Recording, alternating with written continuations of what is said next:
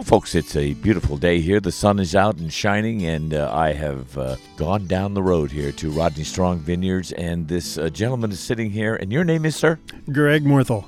Oh, yes, I remember you. I haven't seen you in a while. Great to see you, sir. We're always talking about your great wines, and you are the winemaker for Davis Bynum. And uh, Greg, let's uh, let's get to it here. We have three Pinots on the table, and we're gonna have some food here because uh, that one sip with any of those wines is gonna make me hungry. Absolutely, yeah. And you know, Pinot is the most most food friendly variety, if you ask me. So you're talking about you know cherry fruit, sometimes leans into the blacker fruits, plum, lots of lush fruit flavors in Pinot Noir. But there's also those savory characteristics. So yeah, when you talk about food, this is to me the number one food friendly wine.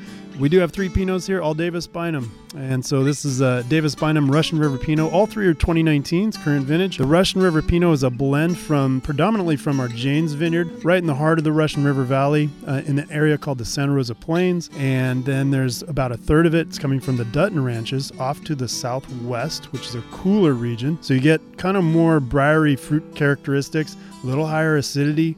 Uh, it makes the wine very succulent, really juicy. Um, and then there's just a little pinch from two other vineyards. So all three, or all four of those components blended together make that Russian River Pinot. Two single vineyard Pinots actually go into that in part, but uh, those are really exciting wines. Uh, not that this isn't. This is a great food wine. You and I have shared it a few times. And uh, on to the single vineyard.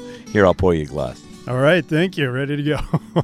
so the first one here we've got is 2019 Dutton Ranches, as I mentioned, out in the Green Valley, much cooler area, uh, sandy soils. Really, you guys just picture walking on a beach of sand. I mean, it, it's like that. And so uh, there was this volcanic ash that settled down through this inland sea, and it just aggregated into thick beds of sand. And so, and that eventually drained out to the ocean as the land uplifted, and we now plant uh, grapes on the sand, and it, it makes for a wonderful area. It's renowned in the Russian River for its briary fruit tones and for, for the cool climate, you know. And so those kind of lean together to make this wine that leans on its berry fruit tones, higher acidity, uh, it can have tannins. They can be kind of either way, but you know, it just makes a really delicious wine. This happened to be fermented with native yeast and puncheon fermenters. So in these barrels, uh, 50% new French oak, new new Hungarian oak that is. So a little spicy on the Hungarian there. Well, I think uh, that we really need to talk about the Sonoma Coast because that has become uh, has come to the forefront here.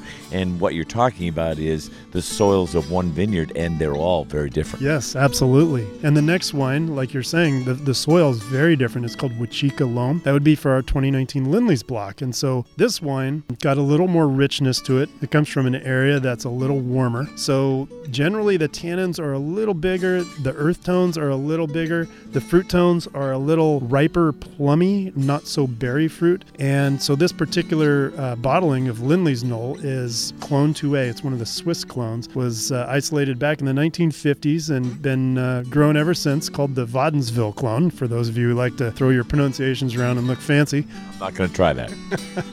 I think there's an umlaut in some letter in there, so you can guess which one. I don't know. the Wadenswil clone. This was fermented uh, almost entirely in puncheon ferment, so big barrels that we leaned up on their heads, popped the top head out, filled them with grapes, and then punched them down over the course of eight to ten days. Slowly fermented it. We only made a couple hundred cases, uh, and the last little bit was fermented in these concrete fermenters. It just, it kind of, it, there's a little, um, there's a little more cherry fruit tones. It's kind of a higher tone fruit that comes out of the, the, the concrete fermenters. And so that's blended with the puncheon fermenters to make this wine. Well, I think we're going to have to order, uh, and we may have to do it by phone here. Uh, a little chilly out here, but I, am thinking uh, two orders of duck from Valette. Oh, absolutely. Yeah. And that warmth and will will seep right in. These wines are great, and it's time for some food and wine here. Thank you, sir. Thank you very much, Doc.